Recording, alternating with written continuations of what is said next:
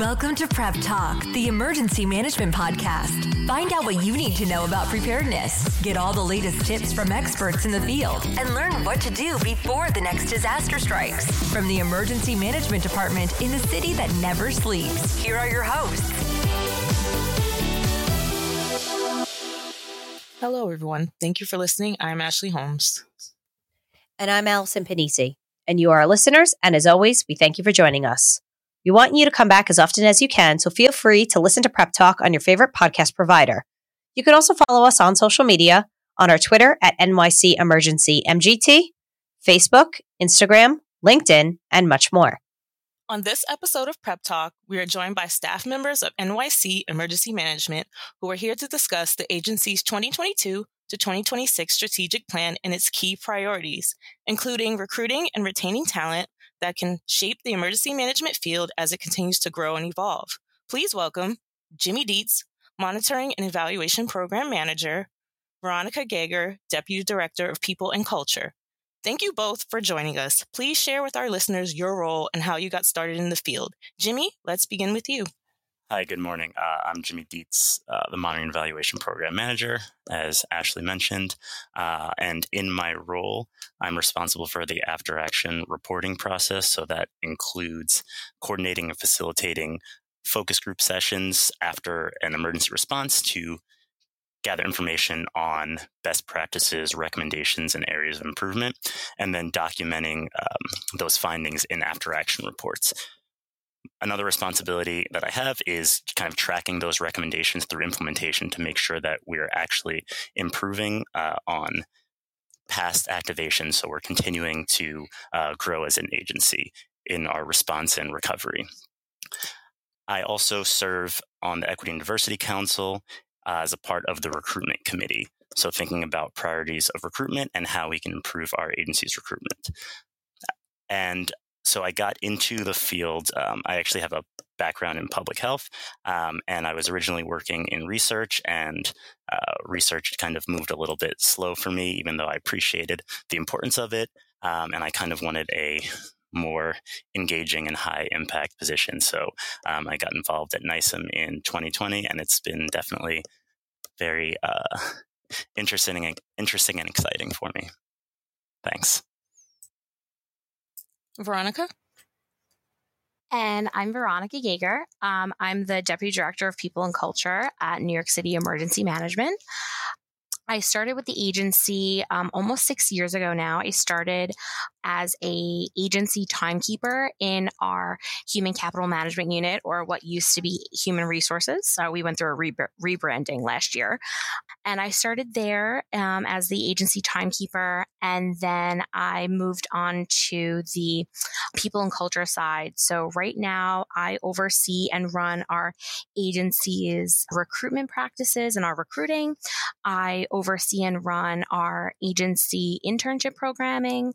Um, I oversee and run our health benefits programming and our retirement benefits programming and getting seminars and webinars to the agency. I also am the liaison to the Equity and Diversity Council from the Human Capital Management team. So I've worked with Jimmy quite often recently uh, from the EDI team. So thank you so much for having me.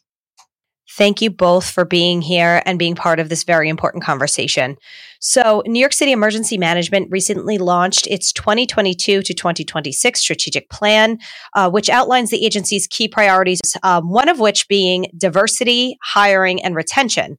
Um, it also serves as an update to the agency's initial strategic plan uh, that was released in 2017. So, a few questions here. Um, why should emergency management agencies create strategic plans and talk to us about the improvements that New York City Emergency Management has made since that plan um, from 2017 and what are the priorities now? So I know that's a lot to unpack, but Jimmy, I'm going to start with you. So, a strategic plan in general can help to outline a shared vision for the agency um, and what the agency seeks to accomplish and improve on. and it kind of you know, instills like a forward thinking mentality. And developing a strategic plan can help to hold the agency accountable. So the goals are documented and it basically sets out as a foundation for measuring success towards achieving these goals in the future. And so the 2017 to 2021 plan was uh, was a good initial effort for documenting the strategic vision for the agency, but the content was largely based on executive input from focus group discussions. This current iteration engaged staff at all levels across the agency. We're getting perspectives from staff from coordinator to the uh, commissioner level. Additionally, this current iteration, the 2022 to 2026 strategic plan, incorporating monitoring and evaluation principles to help kind of define specific, measurable, attainable, realistic, and timely metrics to help track progress towards achieving the goals that we set out. And it's also, we've also created a robust metric reporting process that will engage bureaus throughout the year. And so the data that we're collecting will help us kind of track our progress and course correct along the way. And then finally, the strategic plan will be a web based publication that has translation features uh, integrated to make it more accessible and engaging for readers. In regards to the priorities for the strategic plan, there are six overarching goals that are laid out in the strategic plan. The first is to continue to build on our preparedness efforts, including emergency plans, trainings, and exercises. And we do this by incorporating emerging threats in plans and emergency preparedness efforts, evaluating our emer- emergency preparedness programs, and further engaging community organizations and groups to encourage the implementation of community based preparedness strategies. This another priority is to strengthen the city's response, recovery, and mitigation operations by working with agencies and stakeholders to define operational responsibilities and build capacity for these operations, developing a long-term recovery strategy for the city, and securing funding for hazard mitigation projects. Another priority is fostering a diverse, inclusive, and equitable agency by recruiting a more diverse pool of candidates and working to make sure our emergency response strategies, including plans, programs, and initiatives, effectively serve all of New York City's communities. Another priority is investing in NYCEM staff to improve retention and employee satisfaction. And this includes strategies to reduce burnout and professional development of NYCEM staff. Additionally, another priority is leveraging the latest technologies to inform decision making by improving data collection, sharing, visualization, and analytic capabilities, implementing new technologies for financial and legal operations, and working with private sector to develop new solutions to identified gaps. And then finally, the last priority is expanding NYCEM headquarters to meet future demands, developing solutions to meet emergency staffing demands, and encouraging creativity and innovation for new ideas throughout the agency. Thank you. So, a lot of priorities, but it's really great to hear that these priorities weren't just from the executive level, that there was exploration and conversations and listening sessions that were done at all staffing levels to ensure everybody's voice was included. So, thank you for that. I do want to focus on the recruitment and talent strategies and priorities that have been outlined. So traditionally, the emergency management field on the local, state, and federal level has a large presence of first responders and, you know, uh, people of specific races. So, Veronica, this question is more for you. How and where do you recruit to attract people of different backgrounds and skills to encourage them to pursue careers in emergency management? That's a great question. To kind of start, our agency is kind of the I don't want to say the emergency management leaders in the field, but we are probably the biggest emergency management agency in the country. So, what I try and do is I want to recruit and hire talent that reflects the communities that we work in and the communities that we try and prepare. So for me, I try and recruit from a, a, wide pool of, of areas. Handshake has become like my new best friend. Um, it's actually the, the largest network of colleges, colleges and universities across the country. And from there, we re- try and recruit people of all backgrounds and all fields of study to come and work in emergency management because I think from where people get stuck in our our field or don't think that they're qualified for our positions because they think you need an emergency management background which I am living proof that you don't. My background is most definitely in human resources. I before coming to emergency management, I worked in in HR, and my field of study was actually in communications.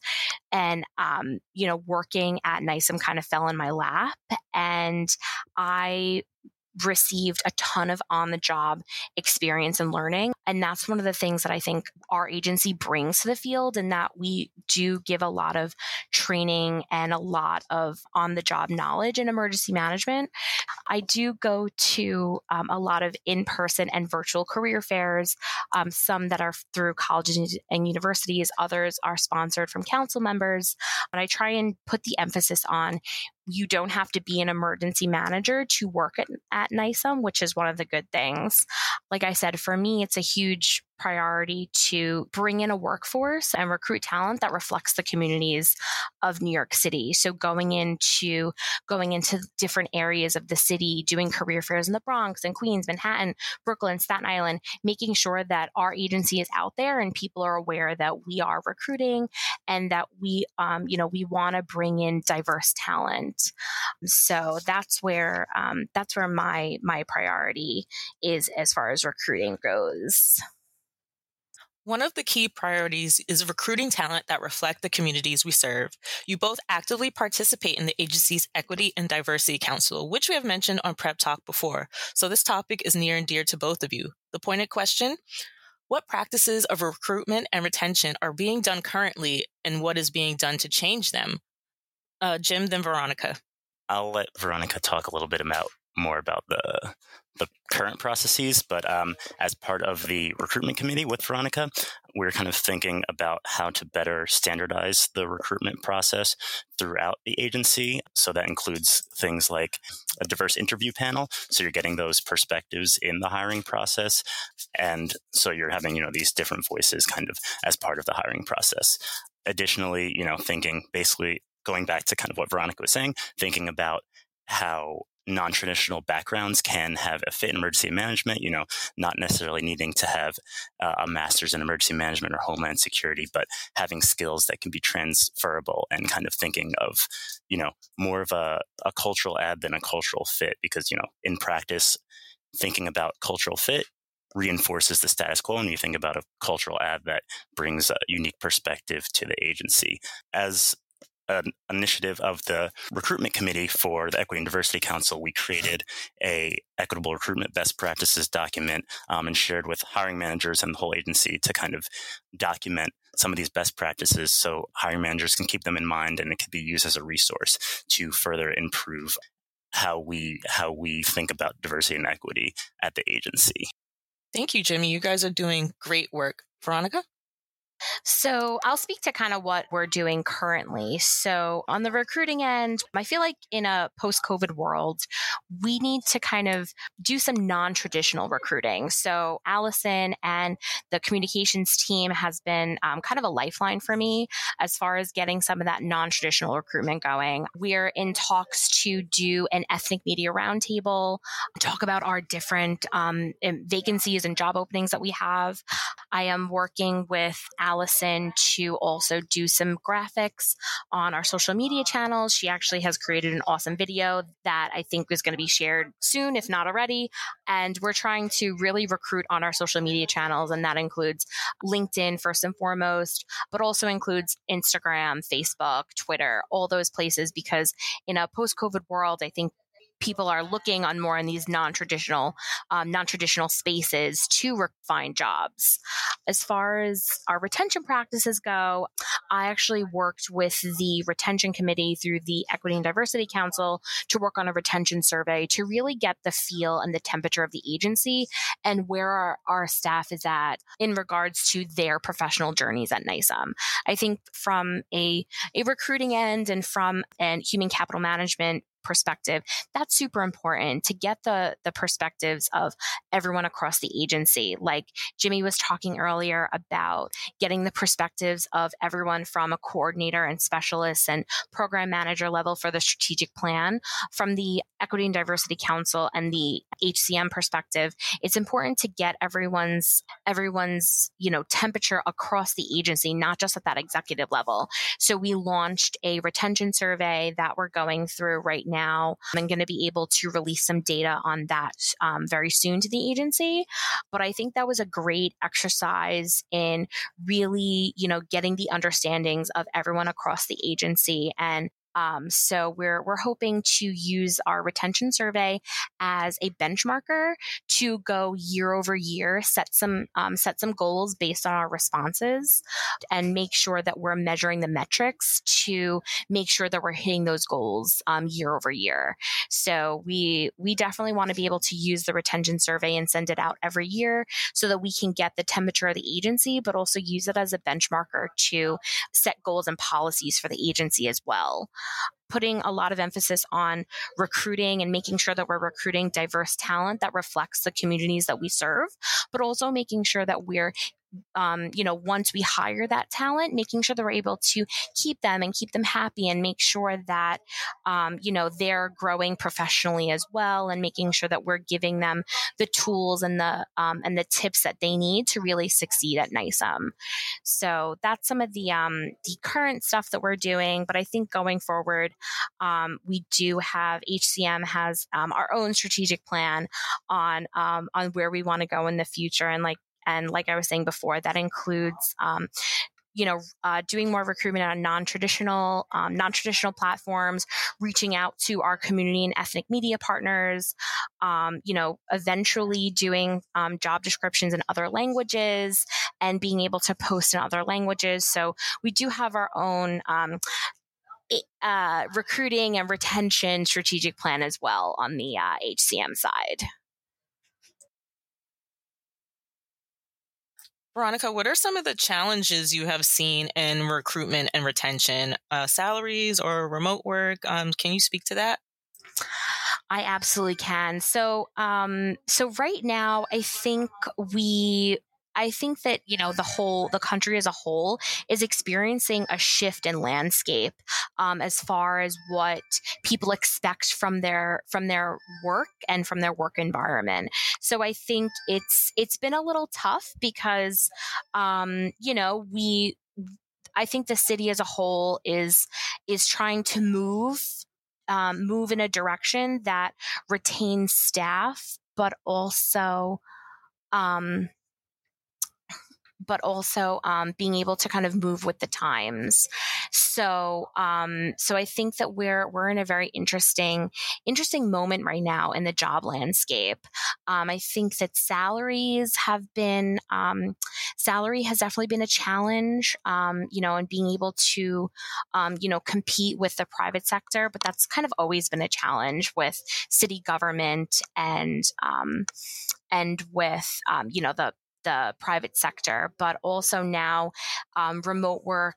Um, we are in person, we are fully um, in the office, so that is also a challenge as well. When um, you know some other um, other jobs in the private sector are offering hybrid roles or fully remote roles. So that's a challenge too. And in a post COVID world, it's going to be really interesting how, um, you know, us as a city are able to navigate those challenges um, and rise to the occasion so that we can recruit, um, you know, the talent that we're, that we want to recruit from, or we can, um, you know, recruit more uh, you know, bringing in more talent to the city instead of losing them to the private sector. So, there, those are definitely some challenges.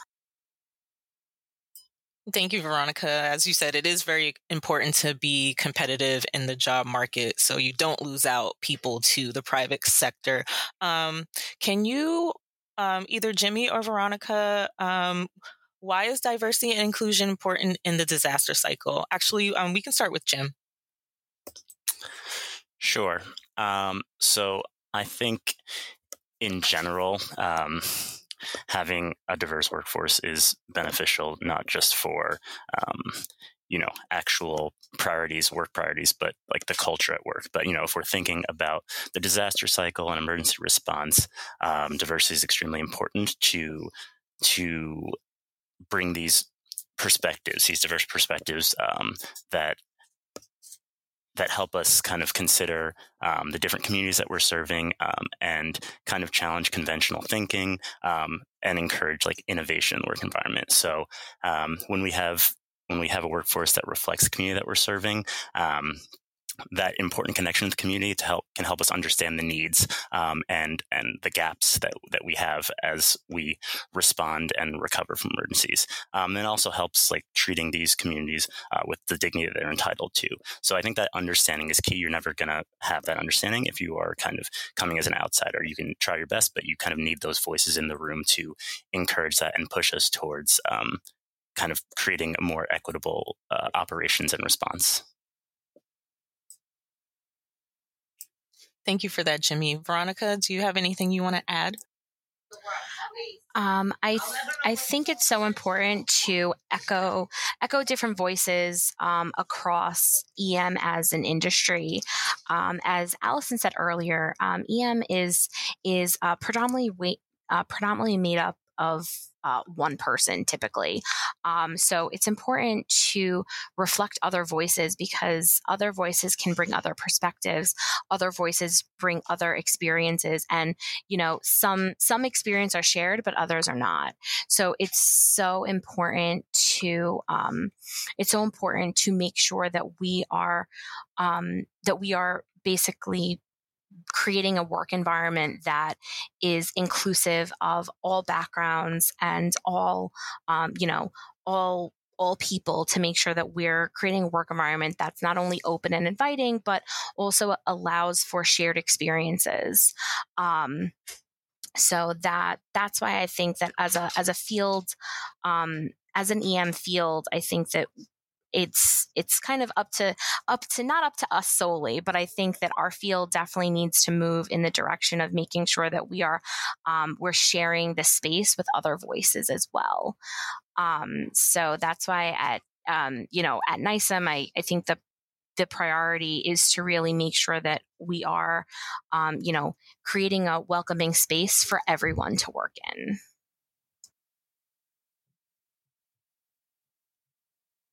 All great points. Um, if we look at the five barriers to equity, just looking at this from a you know ten thousand foot view, um, if we look at the five barriers to equity, so race, age, income, education, and culture, they have a great deal of impact on all phases of the disaster cycle, um, especially in the response and recovery phases.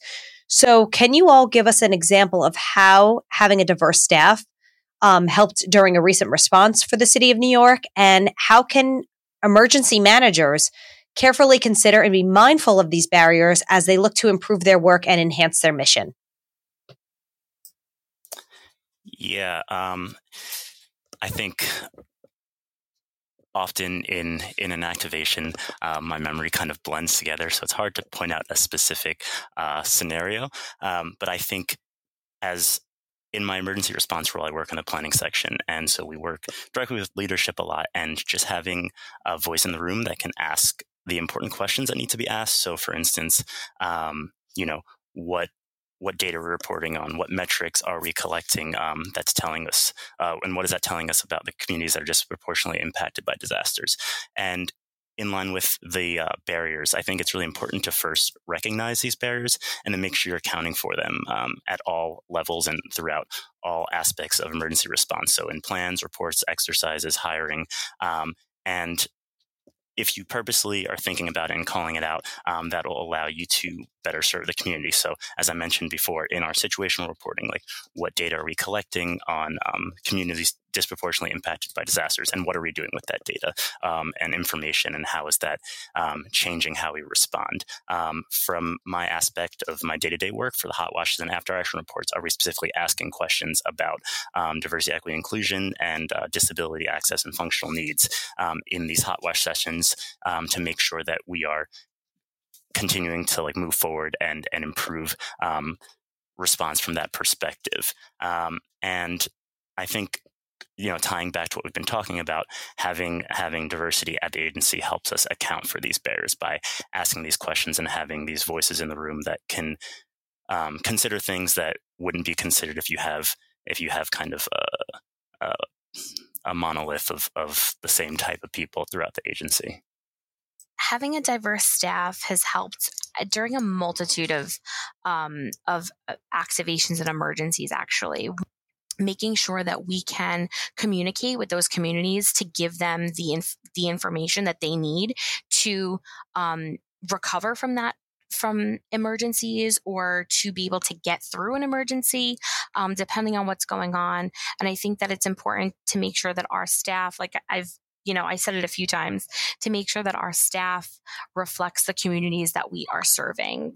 New York City is made of is made up of a melting pot of of individuals um, from all different backgrounds and all different needs. So making sure that our staff reflects that, and I think also having a diverse staff also I think makes it easier to communicate with um, with the communities that we serve. And I think it also builds trust in our agency as well. When someone, you know, that is experiencing a disaster like a building collapse or a fire sees someone that, um, you know, looks like them or reflects them, it makes it easier to build trust so that we can better serve them or they feel comfortable coming to us with questions or, you know, um, you know, explaining their situation. I think it makes it um, it makes it so much easier to do that when we have a staff that reflects the community um, that we're serving. And I actually just thought of an example, but totally echoing everything that Veronica said. Um, but during, I know during um, uh, Ida, when we stood up service centers in, in all five boroughs, I know that um, having like uh, a coworker who was a Brooklyn native, uh, understanding like where uh, to stand up this service center so that it was uh, accessible for multiple forms of transit um, and considering you know disability and access and functional needs um, is extremely important. And then also echoing what veronica said you know having staff at the service centers uh, that look like the people they're serving and can speak the language and understand uh, the cultural context is important for kind of um, building that that trust with the community I can also echo Hurricane Ida as well. Um, I was in a service center in Staten Island for, I want to say like four weeks. And I'm a Staten Island native. So having that background of, um, you know, not so much where to set up the facility or making sure that it's um, accessible to everyone, but just having that face of, um, you know, people coming in and explaining where they live or explaining, you know, wh- where the water was coming from, having a face to say, I can communicate with you. I know where this is.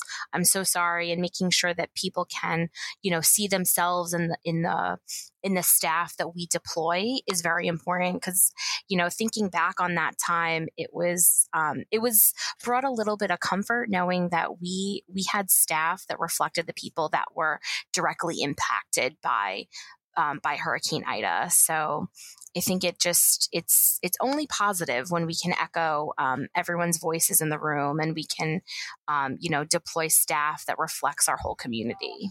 Veronica, in your opinion, what are some of the best practices or recommendations you have for those looking to create a strategic plan and how to prioritize initiatives in a holistic way? So, best practices that I would say for creating a strategic plan from um, from a recruitment and retention side, I would say best practice is to really, um, I would say to survey uh, on the retention end, survey your current staff, make sure that you're getting, um, you know, their voices and their opinions um, when you are coming up with any sort of strategic plan, because the people that are able to um, to live that experience and the people that are currently doing the work um, you know they have they have a lot of thoughts and opinions and they need to be considered as well because it also fosters um, innovation. Like um, jimmy had mentioned um, you know building innovation in into your strategic plan. I think that's so important and a lot of those innovative ideas you know they may not be coming from the top. They may be coming from you know someone who's a coordinator a specialist level um, but they have this great idea and they have their their ears to the ground ears to the ground on what on what's important. So um, making sure that we're surveying our, our staff is, in my view, it is a, a great practice, not a best practice, it's a great practice. Um, but also on the retention, I'm sorry, on the recruiting end, um, making sure that um, you know uh, we are recruiting from um, a, a, wide scope of uh, a wide scope of areas and making sure that we're touching um, enough people that um, that are able to visibly see our job postings, but also um, are intrigued by the area of stuff area of study that we're in. Um, emergency management is not something that is widely talked about. Um, it's it's talked about now, I think, because more disasters and natural disasters are coming are are coming around the country, so it's talked about more. But um, you know, it's still not a, a, field of study or a scope of work that I think a lot of people are looking at. So it's important on the recruiting end to make sure that we are our job postings are vis- are visible and making sure that we're getting traction on them, um, and just make sure that you find, um, you know, niche places to recruit on, making sure that we're looking at um, uh, areas that are touching a lot of people, but a lot of um, also a lot of people that reflect the community that we're serving. Jimmy? Just to add to that, I think um, having a strategic plan that specifically outlines goals, but kind of has some degree of um, flexibility. So it's specific but broad. And I know that's like a contradiction, but um, just thinking about our strategic plan as a four year strategic plan.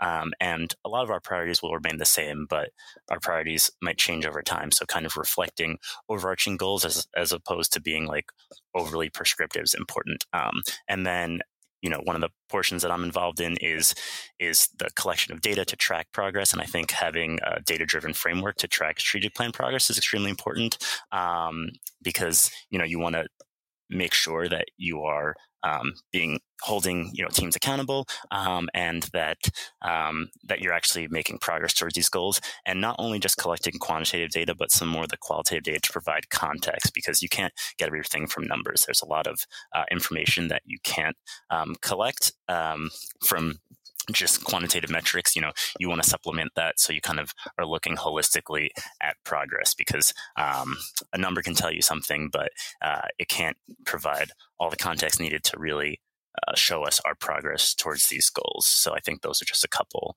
um, to add to all the points Veronica brought up. Great. Thank you, Jimmy. Speaking with Jimmy Dietz and Veronica Gager from New York City Emergency Management. It is rapid response time, and if you are a first time listener, it's simple. Prep Talk will ask questions, and our guests will give the first answer that comes to mind. But before rapid response, here is a message from New York City Emergency Management. What do New Yorkers and hurricanes have in common? There are more of them each year. Hurricanes don't wait and neither should you. Visit nyc.gov slash know your zone or call 311 to find out how to prepare for hurricanes in New York City. Prepare today. Know your zone.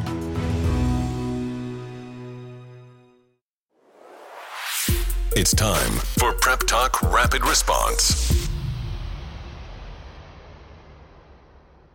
Okay, we are back with rapid response. First question What is one emergency item that you cannot live without? Jimmy, we'll start with you. Um, I don't know if this counts. This might be a terrible answer, but uh, I have my reusable water bottle that I have uh, all the time because I'm always thirsty, and I feel like in an emergency that's kind of important. So, uh, yeah. Okay, reusable water bottle. Veronica, what about you? I would say my portable phone charger. I think that's an item that I can't live without um, in an in an emergency or not. Um, I, think, I think I carry it every day with me. So my my portable phone charger. Got it. What is your favorite disaster movie, Veronica? We can start with you. Ooh, good question. Um, I would say the movie 2012. I think Jake Gyllenhaal is in it. Um, and I remember it's, I'm pretty sure it's set in New York. Um, and I remember I was in college and I, I went to school in Manhattan. So as I was watching it, I was watching like Midtown get flooded and like the Statue of Liberty was like, you know, in a, like a pile of snow. And I remember actually being like really scared watching it. Um, and it's only ironic that now I work in emergency management.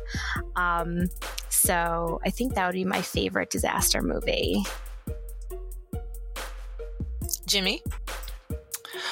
Um, maybe I guess I'd say uh, Deep Impact. I know like Armageddon and Deep Impact came out around the same time, and for whatever reason, my family went to uh, see Deep Impact. Maybe Armageddon was sold out, um, but I just remember it being like very entertaining. It was probably unrealistic and silly, um, but I just remember the effects being really cool and the story being uh, entertaining for uh, whatever I was nine, ten year old.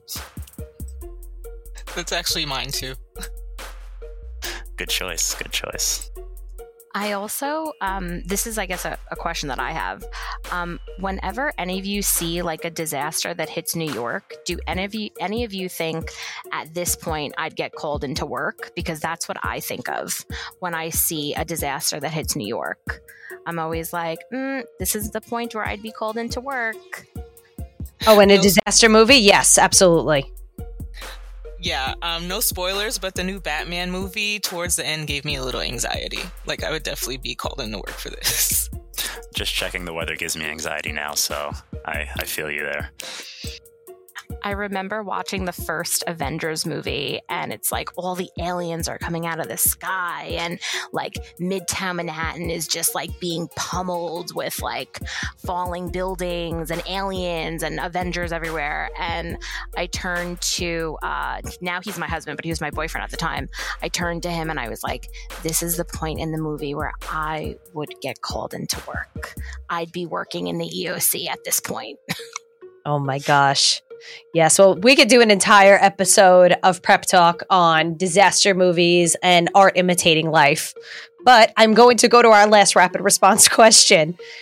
Sum up the work you do in one word. Veronica, we'll start with you. Uh, rewarding. Jimmy? Improvements. Speaking with Jimmy Dietz and Veronica Gager from New York City Emergency Management. For those interested in checking out New York City Emergency Management's 2022 to 2026 strategic plan, you could visit the agency online at nyc.gov forward slash emergency management. That's this episode of Prep Talk. If you like what you heard, you can listen anytime online or through your favorite RSS feed. Until next time, stay safe and prepared.